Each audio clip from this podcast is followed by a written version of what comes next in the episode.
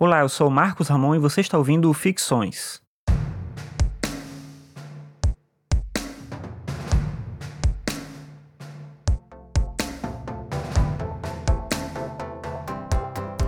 É bem provável que você já tenha assistido a um filme chamado Minority Report. Esse filme foi dirigido pelo Steven Spielberg e ele é inspirado num texto de um autor chamado Philip K. Dick.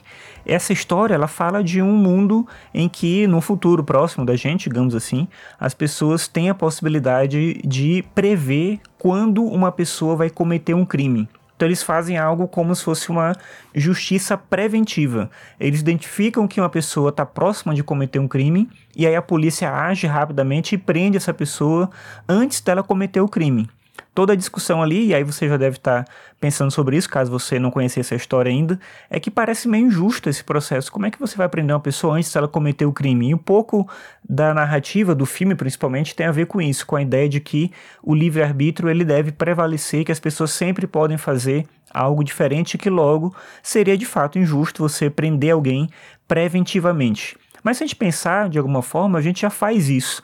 Quando uma pessoa trama um assassinato, alguém descobre os planos dela de assassinar alguém, essa pessoa provavelmente vai ser presa, mas ela ainda não cometeu, digamos assim, o crime que ela queria cometer. Talvez seja, e aí não vou saber do ponto de vista do direito, né? Talvez seja crime também planejar um assassinato, mas eu quero dizer que o ato em si ele não aconteceu mas o fato de que ela quer fazer, que ela quer praticar esse ato já mostra o problema e, portanto, é uma justiça preventiva. Você prende a pessoa para evitar que ela cometa aquele crime.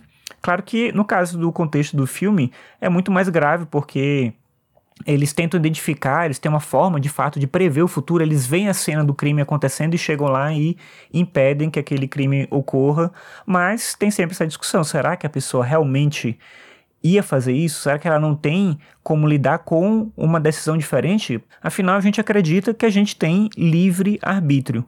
Mas esses dias eu estava lendo um pouco sobre isso e como a ciência ela tenta demonstrar que na verdade isso que a gente acredita que são nossas decisões livres, na verdade acontece numa cadeia de eventos bioquímicos e consequentemente algo diferente da liberdade. Para a neurociência, as nossas decisões elas são um misto de determinismo e de aleatoriedade. Algumas coisas acontecem de maneira randômica e outras acontecem por um processo bioquímico que faz com que aquela ação aconteça. Não é tanto uma decisão minha. Então a ideia é que nós realmente agimos de acordo com nossas vontades, mas agir de acordo com a vontade não significa que a gente escolhe livremente agir.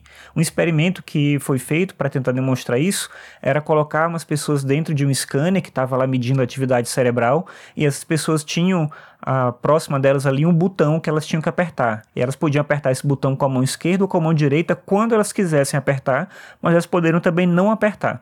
A ideia era tentar, através desse scanner, prever se a pessoa ia apertar ou não o botão e com que mão que ela ia apertar. E eles conseguiam sempre, com alguns segundos de antecedência, identificar que a pessoa já ia apertar o botão ou com a mão esquerda ou com a mão direita, ou percebiam que essa pessoa de fato não ia apertar e isso acontecia. Quando a pessoa dizia o momento né, que ela decidiu fazer aquela ação, o computador já tinha identificado antes que ela faria justamente aquela ação que ela demonstrou fazer, né, que ela de fato executou.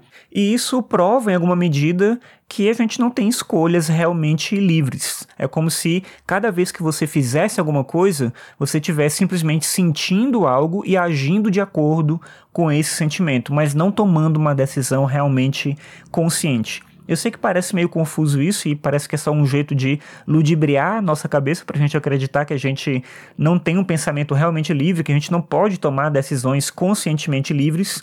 Mas um outro exercício que todo mundo pode fazer, e você pode fazer agora, para tentar demonstrar que a gente não consegue ter uma decisão plenamente livre, é você tentar decidir uma coisa que você sabe que você não vai conseguir fazer. Por exemplo, se você acredita que você pode controlar realmente as suas decisões, então vou pedir para você decidir não pensar sobre isso que eu estou falando agora durante os próximos 30 segundos.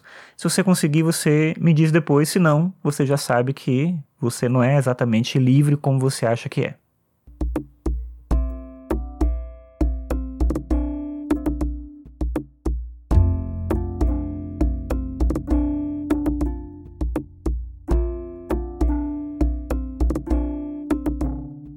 Obrigado por ouvir mais esse episódio, lembrando que você pode acessar o Ficções no meu site, marcosramon.net ficções.